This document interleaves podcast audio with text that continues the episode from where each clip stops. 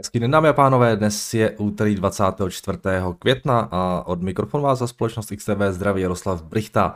Tak včera nám akciové indexy, jak sami vidíte, rostly docela pěkně, NASDAQ nějaký jedna celá pět procenta, S and P pět set nějaký jedna celá osm procenta, Dow Jones dokonce téměř dvě procenta, v Evropě taky jsme rostli o e, více než procento, e, což bylo docela fajn, každopádně problém byl v tom, že potom zveřejňoval výsledky Snapchat a to už nebylo tak fajn. Teda já začnu rovnou tím, co se stalo potom uzavření americké sánce, protože Snapchat včera reportoval čísla za první kvartál a k ním dal upravený guidance na Q dva, ve kterém teda čeká pokles tržeb i EBITDA v porovnání s předchozím výhledem.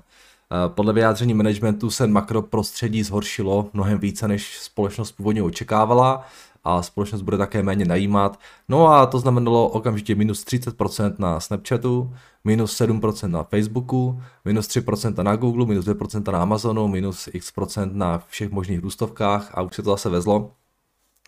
Takže se nám zase připomněla recese. Je fakt zajímavé, že firmy, které teď reportují, tak už docela jako jednoznačně jedna za druhou prostě zhoršují, zhoršují výhled. Jo. Firmy, které reportovaly ten první kvartál ještě třeba před těm pár týdny, tak to v podstatě tak jako hrozné nebylo, ale zdá se, že dochází k docela, vlastně v těch posledních týdnech se dá říci, dochází docela k poměrně jako značnému vystřízlivění toho managementu v podstatě kdekoliv ohledně toho, Uh, jak, jaký, jaký budou ty výhledy. Jo? Třeba když reportoval Facebook, ten guidance byl docela dobrý, a kdyby, kdyby reportoval dnes, tak pravděpodobně už ten guidance tak dobrý nebude. Jo? Takže v, uvidíme, jak budou vypadat ty výsledky za Q dva, ale tohle samozřejmě nejsou úplně dobré signály a ta výsledková sezona, ten doběh té výsledkové sezony teď docela teda ty akcie dostává potlak. Takže uvidíme. Další firmy budou reportovat, pravděpodobně budou další špatné zprávy, a uvidíme, jaký to bude mít dopad. Už v podstatě jsme jakoby svědky toho, že vlastně ty trhy reagují trošku na tu Q dva, jo, na tu výsledkovou sezónu. To, co bylo Q jedna, nikoho nezajímá, ale v podstatě jako tyhle, ty, tyhle ty, uh, guidance nejsou úplně, úplně fajn. Takže tohle se projevilo uh, v podstatě okamžitě na těch, uh, na těch uh, akcích v tom aftermarketu. Dnes teda ráno NASDAQ minus jedna celá čtyři procenta, S and P pět set minus nula celá osm procenta, takže se to asi všechno vrací trošku zpátky. No a nejpá to dobře, no, ty, ty výhledy a trhy, možná ještě e, ta situace e, docela, docela potrápí. E, ale abych neměl jenom špatné zprávy pro vás, tak hned vám řeknu jednu dobrou. A to je tenhle ten docela zajímavý článek na, na Bloombergu, který jsem teď ráno našel, podle kterého e, insideři v jednotlivých jako společnostech docela aktivně nakupují vlastní akcie. V květnu prý koupilo akcie společností kolem tisíc sto insiderů, což jsou, to je prostě vysoce postavený management, jo, C E Os, nějaký directors a tak dále, členové boardu. A a to je více, než kolik akcie e, prodávalo. Jo. A poprvé od března dva tisíce dvacet, kdy byl ten e, covid dip brutální, tak se tohleto stalo, že více insiderů nakupovalo, než prodávalo. Tady máme nějaký grafik pěkný, který nám to ukazuje. Jo, tohle je ten covid, tady opravdu jako výrazně více manažerů nakupovalo, než prodávalo, ale vidíte, že, že to číslo docela pěkně roste a e, zdá se, že přestože je prostě recese a tak dále, tak insideri mají docela důvěru v, ten, v ty své biznesy, což je docela, si myslím, jako pozitivní signál. Samozřejmě neznamená to, že je konec recese, ale, ale e, znamená to to, o čem se tady bavíme už prostě další dobu. Pokud jste dlouhodobý investor, pokud biznesu věříte, tak, tak ty ceny začínají být poměrně zajímavé. No, samozřejmě musí to být dobrý biznis, to, to je podmínka číslo jedna, která platí vždycky, jo? Ale vemte si, že pokud máte dobrý biznis, tak s každým dalším propadem té akcie ten váš vlastně další nákup pouze jako zvyšuje výnos, který z té investice budete mít. No, takže proč byste, uh, proč byste ty dobré společnosti nakupovali, když vlastně vám nabízí ještě mnohem vyšší výnos, než jaký vám nabízeli včera. Jo, jo uh, samozřejmě všech, všeho s mírou. Jo? Uh, takže tam polezou lidi na páku, desetku jedné prostě a tak dále. Jo? Jo, takže uh, i na dobré firmě se dá, se dá dostat margin call samozřejmě. Jo? Takže Uh, to je jenom tak jako uh, poznámka uh, pod čarou. No jinak, uh, jinak uh, co se týče nějakých dalších věcí za včerejšek, tak uh, Včera se nám na stránkách ECBčky objevil tenhle ten zajímavý blog. To je příspěvek Christine Lagardové, šéfky Evropské centrální banky, která zhodnotila vlastně ekonomickou situaci v tomhletom blogu, výhledy pro inflace a tak dále, a nabídla svůj vlastní výhled ohledně dalšího směřování měnové politiky. To klíčové je vlastně v těchto těch dvou odstavcích, kdy Lagardová v podstatě očekává, že ECBčka přestane s nákupy dluhopisů začátkem teda, takhle. Lagardová očekává, že přestane s nákupy dluhopisů začátkem třetího čtvrtletí. První hike by mohl přijít v červenci a někdy koncem třetího čtvrtletí, to znamená v září, by banka mohla ukončit svůj osmiletý experiment s negativními sazbami. Jo. Takže v podstatě do září by ECBčka mohla zvýšit sazby dvakrát. Pokaždé o těch dvacet pět bazických bodů. Jo. Co se bude dít dál, samozřejmě to už pak jako zcela překvapivě, už bude záležet na tom, jak se bude vyvíjet středinový výhled pro inflaci. Takže tady máme docela jasný guidance od, od, od Lagardové, jaký bude ten další vývoj sazeb v eurozóně. No, na Bloombergu se pak už jako včera odpoledne objevili okamžitě článek o tom, jak podle kterého s tímhle plánem někteří členové ECBčky, kdy jsou spokojeni, rádi by viděli agresivnější zvyšování sazeb, ale alespoň by nevylučovali růst o padesát bazických bodů na tom červencovém zasedání, což vlastně tímhletím postem Lagardová implicitně vyloučila. Jo. Takže asi jako Uh, někteří lidi by chtěli být trošku agresivnější, ale prostě hod uh, uh, Lagardová napsala blog, takže ten guidance je docela jasný. Takže tam tak pro zajímavost, abyste, abyste viděli, co toho čekat. Ku podivu uh, včera evropské výnosy, protože, protože tohle jako za mě nebylo moc hawkish, tak ku podivu včera ty evropské výnosy uh, uh, rostly. Protože možná to mohlo být ještě víc holubičí, nebo já nevím. Každopádně tam byl lehký růst na těch výnosech. Takže tohle bylo včera taky docela zajímavé. Jinak, co se ještě řešilo, Joe Biden včera uvedl, že by mohl změnit některé z cel, které uvedla, zavedla Trumpova administrativa, administrativa na Čínu, což docela právě včera pomáhlo těm akcím. Že by ty cla mohla být menší. Samozřejmě dobrá zpráva, ale uvidíme, jestli jako z toho něco, něco skutečně bude. Tohle je docela nová informace. No a potom se včera docela dařilo, docela dařilo bankám, kterým teda pomohl komentář Jamie Dimona, podle kterého by se mračna nad americkou ekonomikou mohla rozplynout. Takhle to hezky jako uh, řekl. Uh, škoda, že potom prostě ten snap to všechno zkazil. Dimon to uvedl na, na investorském dnu J P Morgan, kde zároveň odprezentoval lepší výhled pro uh, net interest income uh, J P Morgan. A jenom tak, jako mávnutí kouzelným proutkem, včera akcie J P Morgan díky tomu vyrostly o nějakých šest procent, společně s J P Morgan pak rostly taky o několik procent i vlastně ostatní americké banky. Jo. Úžasné, jak, jak někdy je to snadné, že? Řekněte, prostě makr, mračna se roz, rozplynou a J P Morgan vystoupá o šest procent, to je skvělé. Tak, uh, no. A to je vlastně všechno, co jsem k tomu včerejšku chtěl. Uh, z makra včera tuším, tam nic úplně zásadního nebylo, jestli se nepletu. Včera bylo pondělí. No, tam byl ten I F O index, I F O index německý, ten byl trošku lepší. Dnes tam teda toho makra bude docela dost z Evropy. Tak uvidíme, jestli tady taky nějak jako náznaky nějakého začátku recese nebo ještě brzo. E, francouzský e, P M I pro, e, pro služby výrobní sektor, německý to samý, e, Británie bude reportovat to samé. E, Amerika vlastně potom taky, tak to může být docela zajímavé. Když ještě asi brzo budeš v, těch, v tom příštím reportu nějak jako signál nějakého výraznějšího zpomalení, ale uvidíme. E, pak to máme prodej nových domů v Americe, Powell bude mluvit, taky může být docela zajímavé. Takže dnes tam máme pár, pár dat, které můžou e, trošku podsuchat zase nervy investorů, pokud by tam byly nějaké signály e, hlavně zpomalování. No a ještě se pojďme podívat na F X. Za včerejšek teda euro silnější na páru s dolarem, nějakých jedna celá nula šest. Zjevně asi jo, taky společně s tím výnosy, jak rostly, tak Lagardová pomohla i tomu euru. Libra taky trošku zpevňovala. Japonec tam nic, nic se neděje. Kanaďan taky se docela držel včera, Austrálán rostl, potom začal klesat a klesá i dnes ráno. Podobná situace na Novozélanďanu. Kačka nám se trošku vrací k nějakým normálnějším úrovním, ale pořád jsme nějaký dvacet tři dolarech, teda dolarech, korunách za dolar. A zlato osmnáct set padesát pět, tady žádné velké změny, ropa sto devět, taky všechno při starém. Bitcoin do strany, Ethereum do strany. Nadgas nám vyskočil na osm celá osm dolarů.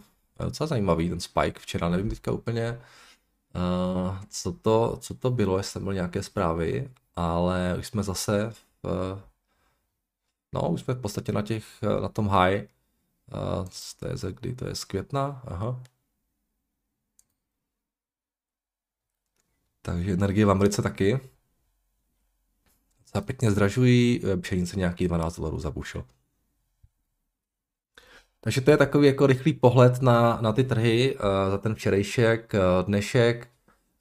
Um, ještě bude možná veselo, protože opravdu uh, není ani zdaleka, zdaleko vyhráno. A to máme dneska za, za, za společnosti, které budou reportovat. No, dneska máme Best Buy, tak to se taky mám asi na co těšit. A... No, jestli dají Best Buy nějaký zase guidance špatný, že lidi nic nekupujou, tak rostou zásoby. Tohle je elektronika, všechno možný takový, takže tam to by taky mohlo eventuálně to ekonomii, tu, ty tady trošku vystrašit, takže uvidíme, co, co z toho nakonec vyleze. Zítra je Nvidia ještě, hm. No, to bude taky hodně zajímavé, Nvidia možná teďka. Costco tam máme, pozítří. A jo, tohle ještě může, může být docela pěkný dozvuk té, té výsledkové sezóny. Takže uh, uvidíme, uvidíme, co, uh, čeho se ještě dočkáme. No, uh, ode mě to všechno. A to znamená, že se budeme podívat na uh, vaše dotazy. Uh, vteřinku ještě, asi tady něco.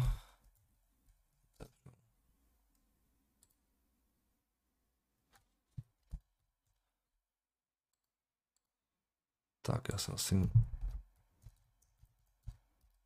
zalogovat do mailu, jestli jste mi tady poslali nějaký dotaz i doma, že mi to dotazy. Jo, něco tady mám, tak se na to potom dostanu. OK. Tak. Takže Tomáš tady uh, ještě trošku rozvedl uh, tu situaci ohledně semikonduktorů, tak uh, když tak si ten jeho příspěvek přečtete, ohledně té cykličnosti, že, že tam hraje roli ta výstavba těch, těch fabrik samozřejmě, která je strašně nákladná a trvá spoustu let. Plus uh, problém je taky v tom, že, že uh, řada těch uh, semis, uh, respektive řada firm, které nemají semikonduktory, tak momentálně objednává, jestli cokoliv objednat jde, takže tam pravděpodobně přijde doba, kdy se ty sklady trošku naplní, takže to je ještě takové doplnění od té cykličnosti, takže díky tomu za, za to, že se tady trošku rozvedlo. Uh, Co tady máme dál? Zdravím, mluvil jste tu dnes o fiskálu a kvantitativním utahování, jakožto nováček v investování, v tomto nemám vůbec přehled a netuším, jaký utahování, uvolňování má pro nás investory dopad. Mohl byste to prosím rozvést pro blbce, díky. A já nevím, odkud bych měl začít, jako jo, to je takové téma táhle, ale v podstatě úplně nějako... Ve stručnosti, když, je, jako když se bavíme o fiskálním utahování, tak to v podstatě znamená, že vláda utrácí méně peněz, než utrácela uh, dříve. Jo? Znamená, domácnosti dostávají, domácnosti, já nevím, dostávají, dostávají méně peněz, uh, uh, tím pádem méně peněz utratí, jo? Díky tomu, že méně utratí, ekonomika zpomaluje. To je jedna, jedna strana té rovnice. A druhá strana jsou, je to dohání té měnové politiky, kdy vlastně centrální banky dělají různá opatření, prostřednictvím kterých následně um, um, dochází ke zvyšování uh, sazeb a dluhopisových výnosů, což prodražuje financování korporátů, uh, prodražuje to hypotéky domácnostem, uh, méně jako, firem domácností se zadlužuje.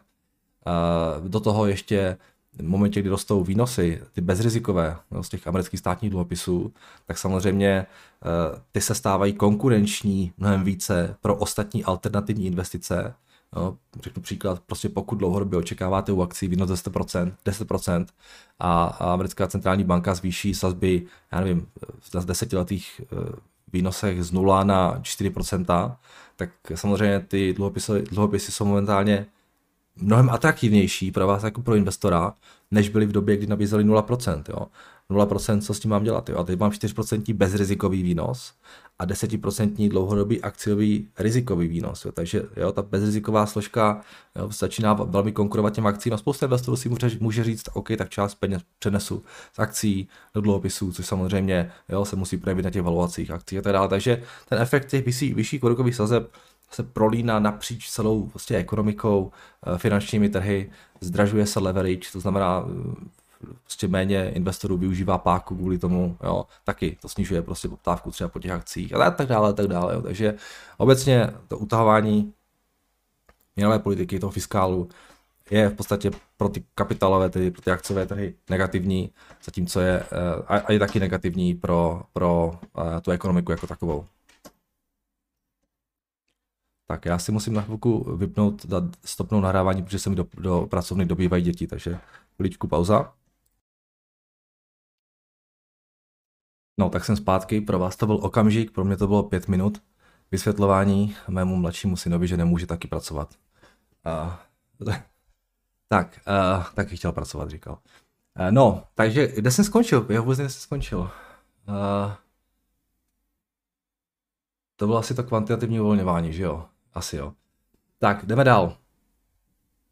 Zdravím, Jardo, moc díky za vaši práci. Pro retail se obecně doporučuje pasivní investování. Investujte dvacet až čtyřicet asi let a vybudujte portfolio pro pasivní příjem či důchodový fond. S and P pět set má sto let, průměrně deset procent roste. Jsou lidé, co udělali úspěch na Bitcoinu, trading, stock pickingu či podnikání. Znáte však, či jste slyšel ve svém okolí o někom, kdo by zbohatl přes pasivní investování, případně si přes to vybudoval pasivní příjem s dosažením finanční svobody. Já zatím na české scéně o nikom takovém neslyšel, možná také protože čtyřicet let zpět, rok osmdesát dva, retail asi do S and P pět set mohl těžko něco dávat. A tak si říkám, jestli se takový lidé nebudou objevovat až někde po roce dva tisíce třicet a dále, kdy to prvé širší retail uvidí, že to může fungovat. Já tady doufám, že to bude fungovat i a i E T F mají potenciál tu finanční svobodu v dlouholetém horizontu zajistit. Díky, Ondra. Ondro, je to v podstatě přesně jak říkáte, jo. Víte si, že jako v Česku samozřejmě nějaké investování v devadesátých letech, jako, jo, to vůbec, a když něco, tak hrozné poplatky k tomu. Uh, uh, ta kultura tady prostě není uh, a teď se tady buduje. Uh, navíc jako první E T F ko, jestli jsem dopletu, vzniklo někdy v roce devatenáct devadesát tři, něco takového, takže teď to bude v podstatě třicet let, uh, co existují E T F ka. Navíc jako fakt se to začalo, začalo rozjíždět nějak jako víc až po tom roce dva tisíce možná, jo, takže to je poměrně mladé odvětví.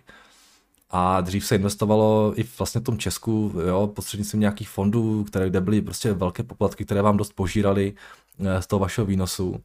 A, ale vlastně investování v takové podobě, jako je teď, jako v, te, nikdy to nebylo tak snadné, jak je to teď, jo, a tak levné, jak je to teď. Takže teď prostě každý člověk se může úplně v pohodě, když prostě si přečte pár věcí a, a uvažuje trošku jako racionálně, tak se může úplně v pohodě o to své portfolio starat, dělat si ten svůj pasivní, ten budovat si to své portfolio a, a, a může počítat s těmi deset procent dlouhodobě. Jo. Dřív, přestože ty akcie rostly o deset procent, tak pokud se šel přes nějaké fondy s drahými poplatkama, tak vám to prostě totálně požrali ty poplatky. Jo? A teď fakt jako z těch deset procent si vezmete skoro celých těch deset procent. No? Takže a pak už je to jako jednoduchá matematika. No? Prostě a, a těch deset procent je něco, co s čím se dá jako dlouhodobě počítat, protože se podíváte historicky na ty výnosy těch firm, které prostě jako ten výnos toho kapitálu a tak dále investovaného, tak se v průběhu pohybujeme o těch deset procent. No? Prostě taková je realita. Takže, takže je to prostě matematika, podle mě, jako, samozřejmě pokud nepřijde nějaká velká krize celosvětová a tak dále, což jako samozřejmě může, může se stát všechno, ale tak jako to už asi budeme mít všichni potom jiné problémy, ale jo, prostě, prostě dělejte to uh, uh, dlouhodobě a za těch třicet let budete spokojení. Myslím, že spousta investorů, kteří byli ve Spojených státech, tak samozřejmě tam už ta kultura je trošku jiná investiční. Jo, uh, taky to nebylo tak snadné, jak je to teď pro ně, ale, ale prostě mají aspoň ten čas. Jo. A v, je to běžná věc, v, akcie jsou důležitá složka toho. A tam, tam jsou ti už lidi, samozřejmě, kteří už jsou třeba nevím, těch šedesát, sedmdesát, osmdesát let a, a, a ty plody toho investování prostě teď sklízejí. Jo? Pojďte se na Buffetta. Jo? Kdybyste byl, kdybyste pasivně investoval a měl to štěstí, že budete žít třeba sto let, tak vy jste velmi pravděpodobně taky velmi, velmi, velmi zbohatl. Samozřejmě. Každá ta další dekáda uh, vám v podstatě ten majetek zdvojnásobí nebo něco takového. Ne, to, to, to je to ještě víc vlastně. No, takže je to jenom o tom čase. No, a o tom složeném úročení, které je tou, tou, tou silou prostě. Tak zdravím, na začátek děkujem za zajímavé rozbory a komentáře, věděli byste se pozrieť na akcie Nestlé, pozeral jsem, že teraz trochu vyklesaly, jako všetko ostatné, plus tam jsou nějaké problémy v americkém, Amerike s nedostatkem mliek pre kojencov, myslíte, že ještě vyklesají, alebo keď firmě věřím, můžem už teda, teraz vyklesaně využít. Nestlé říkáte, jo, kažte, taková klasika, pěkná.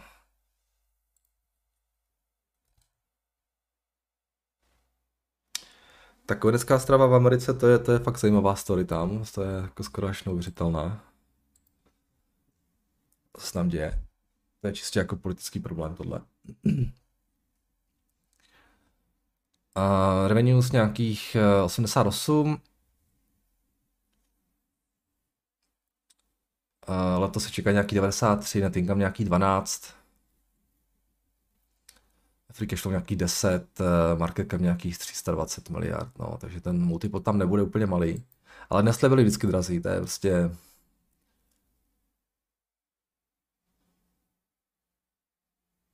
Nestlé, no, vidíte, na ten, na ten dva tisíce dvacet dva to vychází tam nějaký dvacet, dvacet čtyři. A to se to multiple týče. Asi jsme v nějaké, řekněme, dlouhodobě, jo, když se podíváte zpětně, tak ten multiple v podstatě je tady nějaký, nějaký průměr, tady to bylo třeba výrazně nižší, tady jsme byli po dvacet, no, dvacet pět, potom dvacet šest, třicet šest, dvacet tři, dvacet čtyři, um, dvacet čtyři.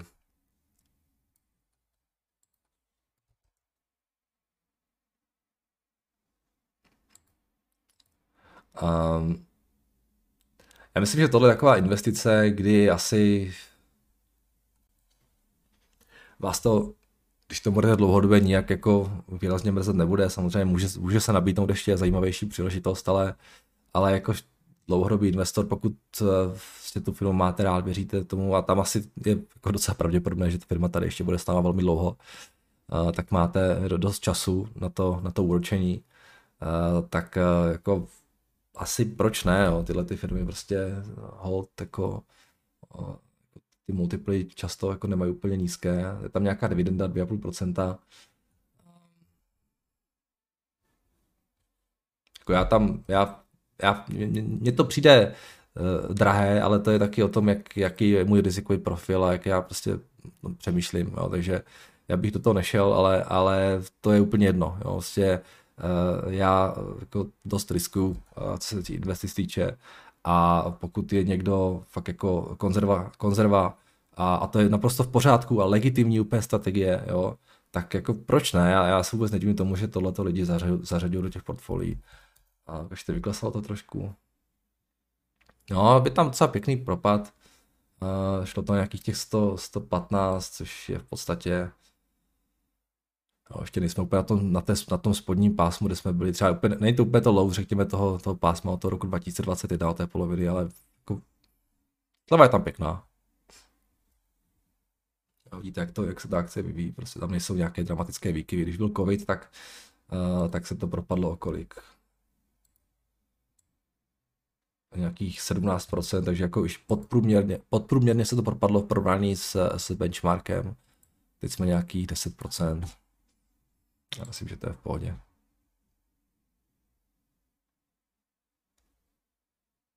Ale samozřejmě, že to může ještě níž, jo? To, jako, to víte sám. Tak, zdravím, co říkáte na výrobce elektroautomobilů, jako je Arrival Group, Lucid, N E O. Myslím si, že je to zajímavá příležitost, například Arrival již má certifikát E V autobusů pro E U trh. Josefe, neříkám na to nic, já vůbec se v tom nevyznám a fakt jako nevím, který z těch automobilek bude ta, která uspěje. Jo, celý ten sektor, a to ještě souvisí s těmi evropskými automobilkama, prostě i ty evropské automobilky jsou potenciálně docela ohroženy tím, co přichází z Číny. Nevidím důvod, proč by Čína nemohla vyrábět velmi brzy stejně kvalitní automobily, jako vyrábí Evropa za potenciálně nižší ceny, jo. Takže to je, to je potenciální problém. Ale, ale jako která z těch automobilek vlastně bude úspěšná, která ne a která jako v tom E V prorazí, to já vůbec nechci predikovat, protože absolutně, absolutně nemám tušení a nemám vůbec žádný edge tady a nevyznám se v tom a auta mě moc nebaví, takže, takže a... tohle je pro mě za, za, zapomenutý, sekt, za, za, zapovězený sektor. Ahoj, Jardo, pro začátek chci poděkovat za ranní komentáře, přináší vždy zajímavý vhled na dění na trzích a nedokážu si bez nich představit další, čas, eh, další časové období. řešilo, se tu, eh, řešilo se to na začátku měsíce, ale od té doby jakoby se potom slehla zem, tak bych se rád zeptal, a zda nejsou nějaké nové informace o plánované akvizici Microsoftu Activision Blizzard, eh, kdy při oznámení nabídl Microsoft cenu za akci devadesát pět dolarů, kdy cena v té době se po, po, pohybovala na šedesát pět za akci. Hned při oznámení cena akce vylétla na osmdesát dva, nyní se pohybuje na sedmdesát osm.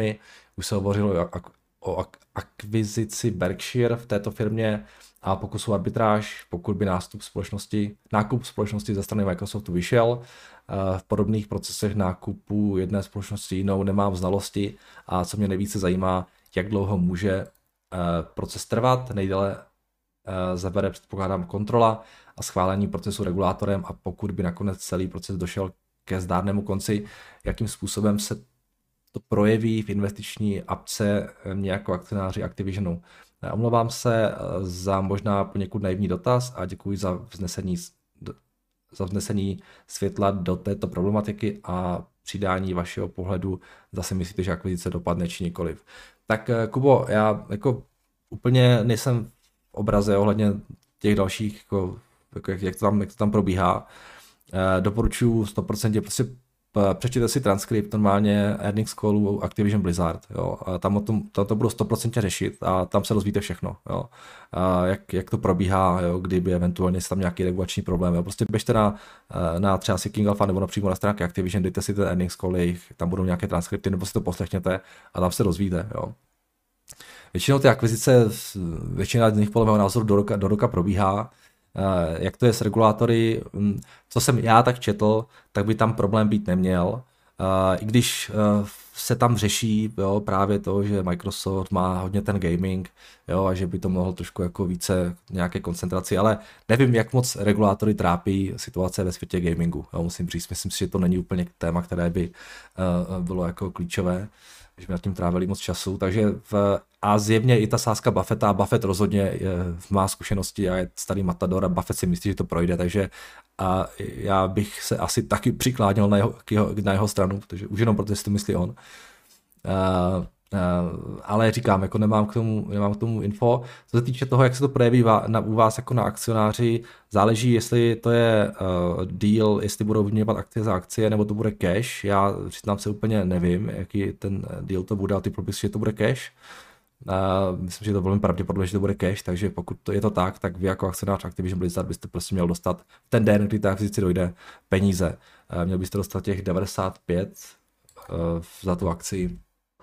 normálně prostě zmizí vám tam ta, ta akcie a bude tam mít ten ekvivalent těch, těch penězích. A jestli to teda je fakt jako all cash, jo, já si myslím, že asi by to mělo být, ale, ale říkám, když tak si to ověřte ještě.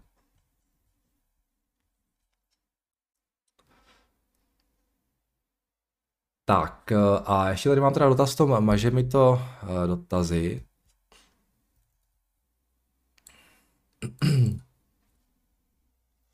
Zdravím Jardo, zmínil jste, že vás zaujalo, zaujala akcie uh, Trade Desk. Jestli je to pravda, doporučuji vám mrknout na starší video, kde zde byla představena firma Pubmatic. Uh, autor příspěvku tuto firmu skvěle rozep, uh, popsal a za mě vypadá mnohem lépe než Trade Desk, co se fundamentů a valuace týče. Osobně vyvíjím reklamní systém desítku, uh, vyvíjím reklamní systémy desítky, desítku let a dokonce jsem i spolupracoval s někým z Pubmatiku. Spolupráce šla skvěle, i když jejich technik byl z Indie, což nebývá pravidlem.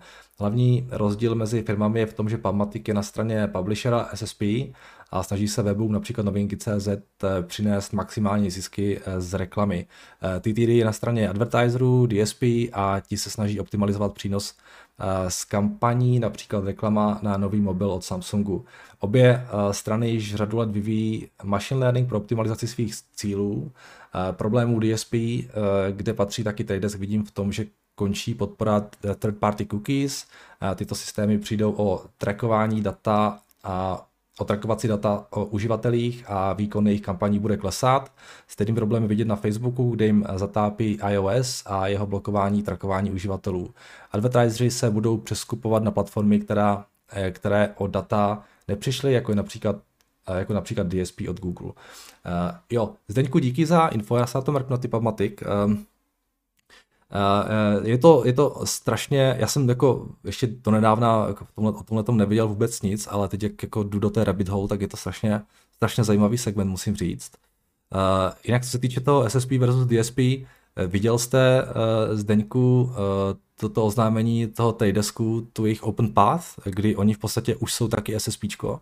Jo, kdy, což je podle mého názoru jako přímý útok z Trade Desku na všechny SSPčka, které nepřidávají jako žádnou velkou value, protože oni teď jako nabízí v podstatě dokonce i přímo přístup do inventory z těch jednotlivých, jednotlivých jako publisherů. Jo. Oni teďka mají nějaké smlouvy s Walmartem, s Walgreens mají smlouvy, s, nějaký, s nějakými dalšími, kdy oni v podstatě těm, těm uh, advertiserům nabízí přímo přístup do toho, do toho, uh, do toho, do těch inventory, třeba toho Walmartu a tak dále, což mi přijde jako strašně zajímavé od toho Trade Desku. A co jsem já tak četl, tak jako uh, oni sice říkají, že pořád jsou jako D S P, ale, ale jako momentálně už začínají přesahovat i do toho S S P prostoru a snaží se nějakým způsobem jako uh, být nějaký kvazi D S P a S S P Uh, uh, poskytovatel, což mi přijde od toho Trade Desku strašně zajímavé. A co se týče těch, těch third party cookies, tak to je, to je taky zajímavé. A co jsem já tak jako pochopil, tak uh, uh, uh, oni mají svoji vlastní variantu. Oni tomu říkají uh, U I D, U I D dva, uh, které hrozným způsobem nějak teďka jako roste. Oni mají už jako uh, uh, má to v podstatě alternativa těch third party cookies a mají prostě už říkala těch herních kolek jako několik miliard zařízení, které to používá. Používají to, to U I D dva, začínají používat strašně ty stří, streameři, takže jejich alternativa těch third party cookies, která je přímo od Trade Desku, tak jako začíná být velmi populární a, a, a i kdyby nebyla, tak oni říkají, že budou nějak jako, že jo, Google chce nahradit ty third party cookies, jestli tomu správně rozumím, tím, že bude ty lidi jako dávat do nějakých grup, jo, a ty se budou potom jako vyhodnocovat pro ty advertisery, advertisery což na, na což prý, oni údajně jsou taky připravení, jo, a nemá to pro ně být problém. To aspoň říkají oni, já se snažím ještě dobrat toho, jak, jako, jak je to reálné nebo není. Ale uh, je, to, je to prostě strašně zajímavý segment, musím říct. Já jsem do, do toho vůbec jako neviděl a teďka, jak do toho pronikám, tak mě to, mě to začíná hrozně, hrozně, hrozně fascinovat, musím říct. Tak jako, jak, ty aukce těch reklam prostě a tyhle ty věci, jo. Úplně byl mimo, jako jsem netušil, jak je to jako komplexní věc a jak je to strašně tržní, jo. Takže, takže díky za, díky za uh, tip, podívám se na ně uh, um, a dívám se, dívám se dál, prostě co, co v tomhle spaceu je, ale, ale ten trader se mi, ten trader se mi fakt hodně líbí a je to něco, co asi zařadím do toho portfolia uh, minimálně v nějaké menší pozici a eventuálně potom samozřejmě budu chtít, aby to klesalo ještě víc, abych mohl, uh, abych mohl uh, ještě přikupovat. Um, líbí se mi strašně ten Jeff Green, ten jejich, ten jejich C E O, tak si myslím, že je naprosto fantastický, musím říct. A, a takže jo no, ten, ten, ten Pubmatic úplně neznám, podívám se, ještě zpětně, co mi tady k tomu jedno napsala a mrknu se na to určitě, díky za, díky za doporučení.